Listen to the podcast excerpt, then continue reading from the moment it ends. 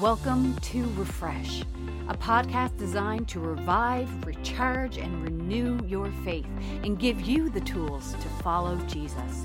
Refresh comes to you from the Salvation Army in Gwinnett County, Georgia. We meet in person every Sunday at 10:30 a.m. or online on Facebook and YouTube at Sal Army Gwinnett. We are excited that you have joined us this week and pray that God will bring His Word to life. And now for our speaker. Now, if you were to open your Old Testament and you were to look at the order of the books and look at the layout of the land, what you would find is that the period between the end of the Babylonian captivity, found around in Daniel, somewhere around that zone right there, all the way to the last book, to the end of the Old Testament, is often referred to as the Reconstruction era. That's what, that's what scholars would call that little zone or that little section of the scripture. You see, when they, the Israelites, were set free from Babylonian captivity, this was the period in their history that the move back was overseen by a handful of leaders with the mission to rebuild the temple. That's what they were doing. They were going to rebuild the temple that was lost before them. And this was done so that they can, of course, start the traditional worship as they have done before. And so this, these group of leaders would go in and would make sure that the temple was being built in correct order. Now, I have to say, when you read that section of the scripture, we, we learn and we see that it took about 20 years to rebuild that temple. Now, it's not because of how extravagant it was, that it was over the top or anything like that. In fact, it was considerably smaller than the previous one. But it was because the people were just not motivated. They seemed disconnected from what that temple meant to their forefathers. See, God, because of this, God spoke to many, prop- many prophets at the same time, giving multiple warnings during the Reconstruction era. He was to, trying to wake them up, to shake them just a little bit. Prophets like Haggai, Zechariah, Malachi, and Joel were all during this time. All of these prophets, each one of them, which can be found at the end of the Old Testament, give warning that only one thing comes from disobedience, from their lack of zeal that they were missing. They were telling them over and over again that it will always lead to captivity. Not just physically, but spiritually. The prophets reminded them often of the words that were spoken to the great kings of the past, as written in Second Chronicles, that says, The Lord sent them his messengers because he had compassion on his people and on his dwelling place. But they kept mocking the messengers of God, despising his words and scoffing at his prophets until the wrath of God rose against his people, until there was no remedy. The prophets of the Reconstruction era began to start prophesying and we read this often in each of their, of their books and of their account. They began to prophesy that Israel will once again fall under captivity. But this time, when it happens this time, it will bring with it a new covenant, a new son of David. And just like how they have mistreated the temple with discontent, they will also treat this new son of David the same way. And then the Lord spoke to Zechariah and said, I will pour out on the house of David a spirit of grace. They will look on him the one they have pierced, and they will mourn for him as ones who mourn for an only child, and grieve bitterly for him as ones grieve for a firstborn son. On that day, the Lord says, the weeping in Jerusalem will be great, and the land of Israel will mourn. Father, we pray now that your spirit of truth fall on us. That God, as we're diving in through the scriptures, that it is your gospel, your words, Lord, that are being preached and being spoken. And that, Father, if I say anything that is not from you, then wipe it away from my lips. God, I pray that all of us walk out of our door there in this church today knowing what it is exactly you have called your people to live by and to do. And Lord, I pray this in Jesus' name. Amen. Well, welcome. It's good to see you all. As already mentioned, um, my wife is at youth councils this weekend. So you're lucky I'm here at all. I've been a single dad for this weekend. You know, and I, my kids, they're here, right? Oh, they're in their children's church. Oh, thank goodness. Okay, good. They're dressed, they're somewhat fed, and uh, we're waiting for mom to arrive uh, this afternoon. Uh, and then, of course, tomorrow morning, it just so happens that my wife is getting on an airplane to go to Chicago for a conference. The Lord is testing me. It's almost as if he's just dangling it just for a moment for a night. She's back, and then she takes it, it's ripped away again. Uh, but I, I, have a feeling uh, we will persevere. We will get through this. Uh, my kids have, uh, have mentioned many times how much they miss mom already. I do not know how I'm supposed to take that, you know? I also want to just give a little, just a minute. Didn't the songster sound beautiful? As always. I mean, I don't think I've ever heard a time where that I walked out going, man, they just sounded terrible. I don't think that's ever happened. They just sound gorgeous every time. But I want to mention that the piece that we just heard today was actually composed by our own Commissioner Paul Kellner. And so he composed that piece that the Lord laid on his heart, and that still today we're singing it for his glory. So, Commissioner, thank you for that composition. We appreciate that. Well, Today is the fifth Sunday of Lent. It's kind of gone by pretty quick, I think. Uh, uh, we, we didn't do the traditional Lent thing that we would normally do because we had our holiness retreat there kind of in the middle of this. So we were focused on really wanting to, to really get that weekend and want God to do what He's going to do.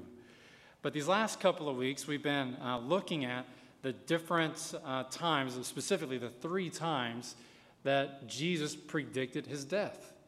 And, and we know in Scripture he did that three specific times. Now, could he have done it more? Maybe so. But we have it written three times. Now, the first time, if you remember, was he was with the entire group of the disciple, all of them together. And he kind of just said, Hey, it, this is going to happen. I'm, I'm, you're ready now. You're, you're big boys. You got to hear this. I'm, go- I'm not going to be here for much longer. And if you remember, that's when Peter pulled him to the side and said, hey, Listen, you, uh, for the sake of the other guys, I'm really going to need you to knock off this death talk, if you don't mind. It's not doing well for the guys. And then the second time, what we, we highlighted last week, was the moment on the Mount of Transfiguration. And on the way down, with just Peter, James, and John, he then reveals again that, that it's going to happen. It's going to happen where I'm not going to be with you. In fact, I'm going to be crucified. It's, going to, it's not going to look pretty. But he always reminded them that there's something going to happen three days later. Always something's going to happen. And so today, when we look at the scripture that was read today by John, is that it's taking just place a little bit further. It's not right after the Mount of Transit, it's, just, it's a little bit down the road. But that this scripture says that the entire group, so all of them, were actually heading somewhere. They were traveling on a path toward Jerusalem. And we can gather, gather by the context of the scripture is that they were heading toward the Passover. It was that season. Quite honestly, the season we're in right now. And so it would be around this time that they would be traveling toward Jerusalem for the Passover. And the scripture says that's what they were doing. They were on the path. Now, this would be a very common thing that every devout Jew would do to travel to Jerusalem at this time of the year. It would be something you had on the calendar that you know you're going to be looking forward to. You're going to head to Jerusalem. Now, remember, Jesus is not from Jerusalem. That's not, that's not where he grew up. That's not where his, his friends are. You know, that's not where he hung out. He's not from Jerusalem. It would have been a place that he would have to travel to and usually go to for a reason. And what we know here is that it would be a safe assumption, a safe, you know, that Jesus would have gone to Jerusalem multiple times in his life, not just the handful of times that we have in Scripture, but that he would have made that, tra- that, that journey multiple times, in addition just to the annual Passover, but for other reasons as well. Now, I want to point out that in Scripture, there's actually only seven unique, specific times that it is mentioned that Jesus went to Jerusalem. Now, when we comb through the scriptures, we have chapters of him being in Jerusalem, but it may be only for one of the visits. But if we actually look through the Gospels, there are seven unique times where we can count. We can actually track where he was in the city and then left, and then back again. And those seven different times are when Jesus was presented at the temple when he was around 42 days old, when his parents went and presented them at the temple. When he was teaching at the temple at the age of 12. When Satan took him to the top of the temple to tempt him. He was there for that. When Jesus clears the temple tables from the money changers the first time, he did that a couple of times. That was like one of his trademarks. But the first time we know that he was there, it was a unique visit for that. When Jesus healed the lame man at the pool of Bethesda, that was another temple visit. When Jesus was teaching at one of the feasts outside of the Passover, the Feast of Booths, he was there. And of course, the triumphal entry on the back of a donkey. You know, that that was another journey to Jerusalem. And so, this third and final time, that Jesus predicts his death as he's telling the disciples that, that the time is near, is right before the, the, the timeline is right before his last entry into the great city of Jerusalem. So this would be right before his entrance on the back of a donkey. So we know by scripture he's made multiple visits there. He's familiar with the city, he knows it. Now, another thing I, thought, I found was interesting was that three of the four Gospels actually record this moment in Scripture, him talking to his disciples. Matthew, Mark, and Luke all have a recording of this moment. As short as that scripture was, it was important enough to put it in. Now, these different accounts between these different writers are very important to note. Matthew, he would have been a first hand account. Matthew was with him. He would have been in the actual crowd that Jesus pulled aside. And so Matthew's account would have been a firsthand, I was there, I heard it come straight from his mouth. And this is Matthew's account. But Mark and Luke, however, would not have been there. They wouldn't have been in that crowd. They wouldn't have been walking with Jesus on that day. Unlike Matthew, their books were geared toward Gentiles to the non Jewish community. That's who they were writing for. Mark, whose full name was John Mark, so we actually, the book is named after his last name, his surname. And so John Mark never spent any time with Jesus. All the scholars can agree on this. He came to the church after the resurrection. Mark had become very close with Peter. He just really connected with Peter spent a lot of time with them in Jerusalem in the early church. And so it is actually widely believed that Mark's account, his book, if you will, would have primarily been from his conversations with Peter about what had happened when he was with Jesus. So, really, some scholars say that Peter's or, or that Mark's book is kind of almost like Peter's memoir of the account. Of course, Mark took some other things and he put that in there as well, but they believe, they think that really Peter was a real piece of that book. And interestingly, it, Mark really spent a lot of time emphasizing Christ's humanity, his humanity, his human side. We get a lot of that in Mark. When we read through Mark, it's a lot about his humanity, how he was tired, how he was hungry, how he wept. We get a lot of that in Mark. Now, Luke, however, was a physician, he was a doctor. And he focused primarily in his book on his divinity, on his supernatural, the stuff that wasn't from this world. That's what Luke wanted to focus on. And this is very evident when we read his account that he was really focused on his divinity. Luke spent a lot of time, and if you read through it, you'll pick this up. He spent a lot of time telling the stories of Jesus' healing miracles. There's a lot of those in there.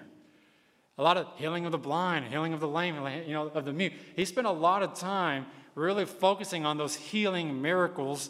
And honestly, that's probably not too much surprise because Luke was a man of medicine. This fascinates him that I have to study and use what the world can give me to try to heal someone, but this man, he can just say it and they're healed. He wants to say there's something there. like he has something we don't have. And that's why he focuses on this divinity that he's not from us. He's, he, may be, he may have been born, but he's not from us. And we can read that through Luke.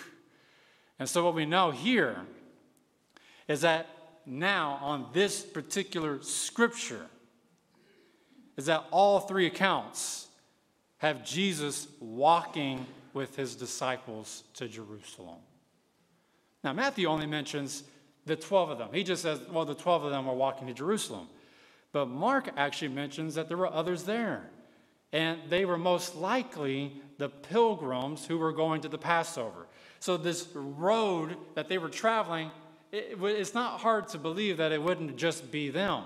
It would have been a busy road from where they were coming to go into the great city for the Passover.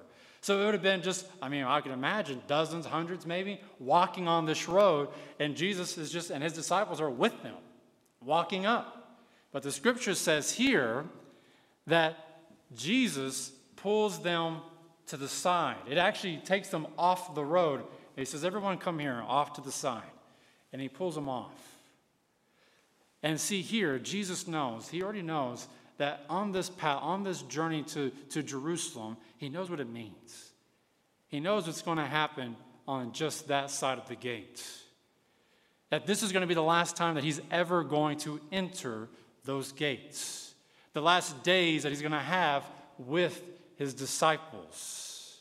And that this perhaps maybe even be the last moments to pierce their hearts before he is pierced. And so he tells them, he pulls them to the side, and he says, We're going up to Jerusalem now. And everything, listen, everything that is written by the prophets about the Son of Man will be fulfilled. He will be handed over to the Gentiles. They will mock him, insult him, spit on him flog him and my disciples. He will kill them. But on the third day, he will rise again. And the scripture says right here, the scripture says that the disciples did not understand what Jesus was trying to say. They didn't get it. They didn't understand the word. Why are you telling us this? You see, the description that Jesus gave of the Son of Man did not fit into their perception or even the teachings that they would have sat under of the Messiah. The idea of a suffering Messiah would not have been taught in the synagogues. It would not have been taught. Because of the Roman oppression, the people needed a strong political, military Messiah so that's what they gave him. None, not one of the prophets that ever speak of the Messiah ever mention any of these traits. None of them. But like the generations before them, they do as they please. They teach as they please. This is why Jesus tells them, he pulls them aside. He says, All things, everything that the prophets have written will happen to me. The things they have written will happen to me. Not what you're being taught, but what is written. That's what's going to happen to me. I am the suffering servant that Isaiah speaks of. I am the Passover lamb found in Exodus. I am the one that Zechariah speaks of who will be pierced. And just as Moses lifted up the bronze snake in the wilderness for all of Israel to be healed, I too will be lifted before the entire world so that all who believe may be saved. This is the Messiah the Father has sent to you. But fear not. Just as King David wrote in his psalm, the Son of Man will rise on the third day. And at this, he took his disciples and he continued them on to the journey to Jerusalem. Back into the flow, back into the traffic, and onward to the city. Church, how lucky we are to be on this side of the resurrection, to see all of the prophecies of the Messiah come true, to have the context of the entire Old Testament and watch it come to pass, just as it is written. Now, there's something to be said about that, as it was written. Our first doctrine states that the scriptures of the Old and New Testament are the inspired Word of God. And Jesus, throughout all of his ministry, was battling not only sin to save us from sin and corruption and evil, but he was constantly battling false teachings. They were taught that the Messiah was going to be something that he was not. And when the Messiah was standing right before them, when he was standing in front of their eyes, they did not recognize him. They did not recognize the sound of their shepherd's voice. They were all sheep wandering in the wilderness. And what about us? Do we know the sound of his voice? Are we wandering lost as well? If we read, teach, and preach what is written, then our hearts, souls, and minds will be one with Him. That when He calls your name, you will come close because you know Him. Your name, you will come close. It's when we preach and teach outside of the scriptures, when we make Jesus something he is not, and when we at that point can only cause confusion and chaos by our words, we must not preach a gospel that points to man, but only to the cross. And as I was preparing for today, and I was looking into the scripture and reflecting on the words that Jesus gave his disciples. And how uh, and, and many times in all the scriptures it says the disciples did not understand. The words of our founder actually came to mind from over 100 years ago when he said the chief danger that confronts the coming century will be religion without the Holy Ghost.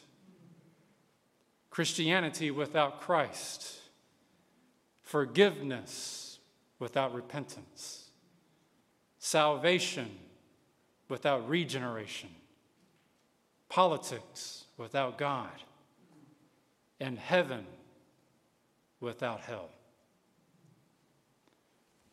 On the way to Jerusalem, Jesus pulled his disciples to the side. Notice that. Don't, don't, don't, don't just gloss over that. That I'm in the midst of everything that's happening on the path, on the road to Jerusalem. Jesus told his disciples to come to the side, outside of the traffic flow of the world. He says, Come here. I want to tell you something. And he pointed, he, he wants to give full authority to the Word. He gives the authority to the written Word. He pointed out that what, what is about to happen, once we get to that city, it will be it'll happen as it is written, because my Father is the Alpha and the Omega.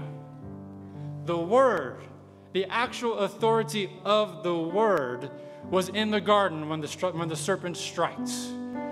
It was there when the ark was protected by the floodwaters. It was on Mount Moriah when Abraham was provided the ram. The word passed over to all the houses in Egypt that were covered with the blood of the lamb. It stopped the flowing waters of the Jordan so that his people can go into the promised land. It was presented at the anointing of King David it oversaw the construction of the temple. And even when the nation was divided into two, the word did not waver nor did it compromise. It was the word that actually brought revival to Israel when King Josiah rediscovered its lost transcripts.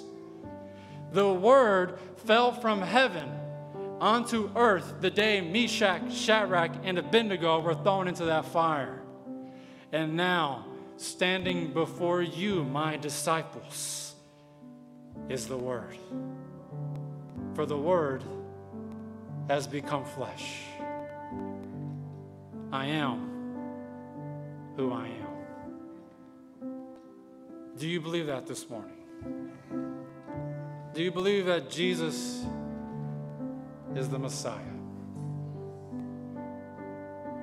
Is the Word in flesh? is the power and authority of our Father.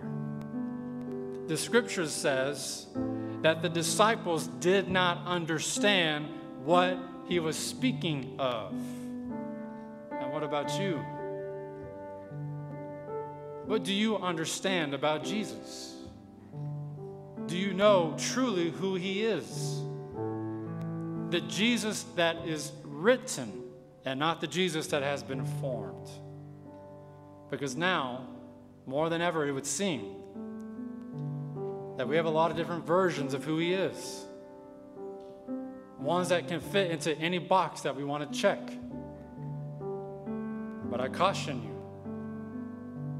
that the only Jesus truly is, is only written in the Word. And so, more than anything I will ever say, words that ever come out of my mouth have no authority greater than Him. And so to find Him, we must seek and search the Word. We've got to get back our noses in there. Any church that is built otherwise will fail. Maybe the numbers will grow, but I'm telling you that its eternity is what our sights are on. Is that this cannot be, a church cannot stand on solid ground without the written word.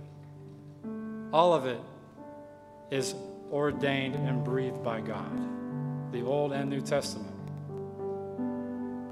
I encourage you to take time in your weekly schedule to dive into it, to read it, to bathe in it. For when we do that, we are with Him. I mean, that's, that's the thing, isn't it? Is that the scripture says the Word became flesh. And so this means that when we are in the Word, we are united with God, with Him. For He is the way, the truth, and the life. And no one can get to the Father except through Him. Next week starts that Holy Week journey, Palm Sunday, leading up to Good Friday and Easter. But now, this is the moment, this is the time to get your heart and your mind in a place to receive His Word.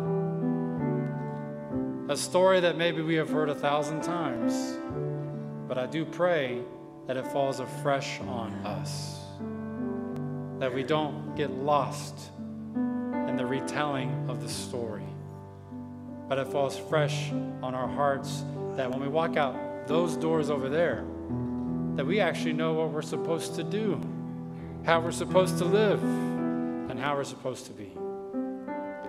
So this morning, be with Him. Amen. Thank you for listening to Refresh. Be sure to hit subscribe and like us on Facebook and YouTube to never miss an episode. If you liked what you heard, be sure to share it with your friends and family. We pray that you will be refreshed and ready to take on your week. See you next time. God bless.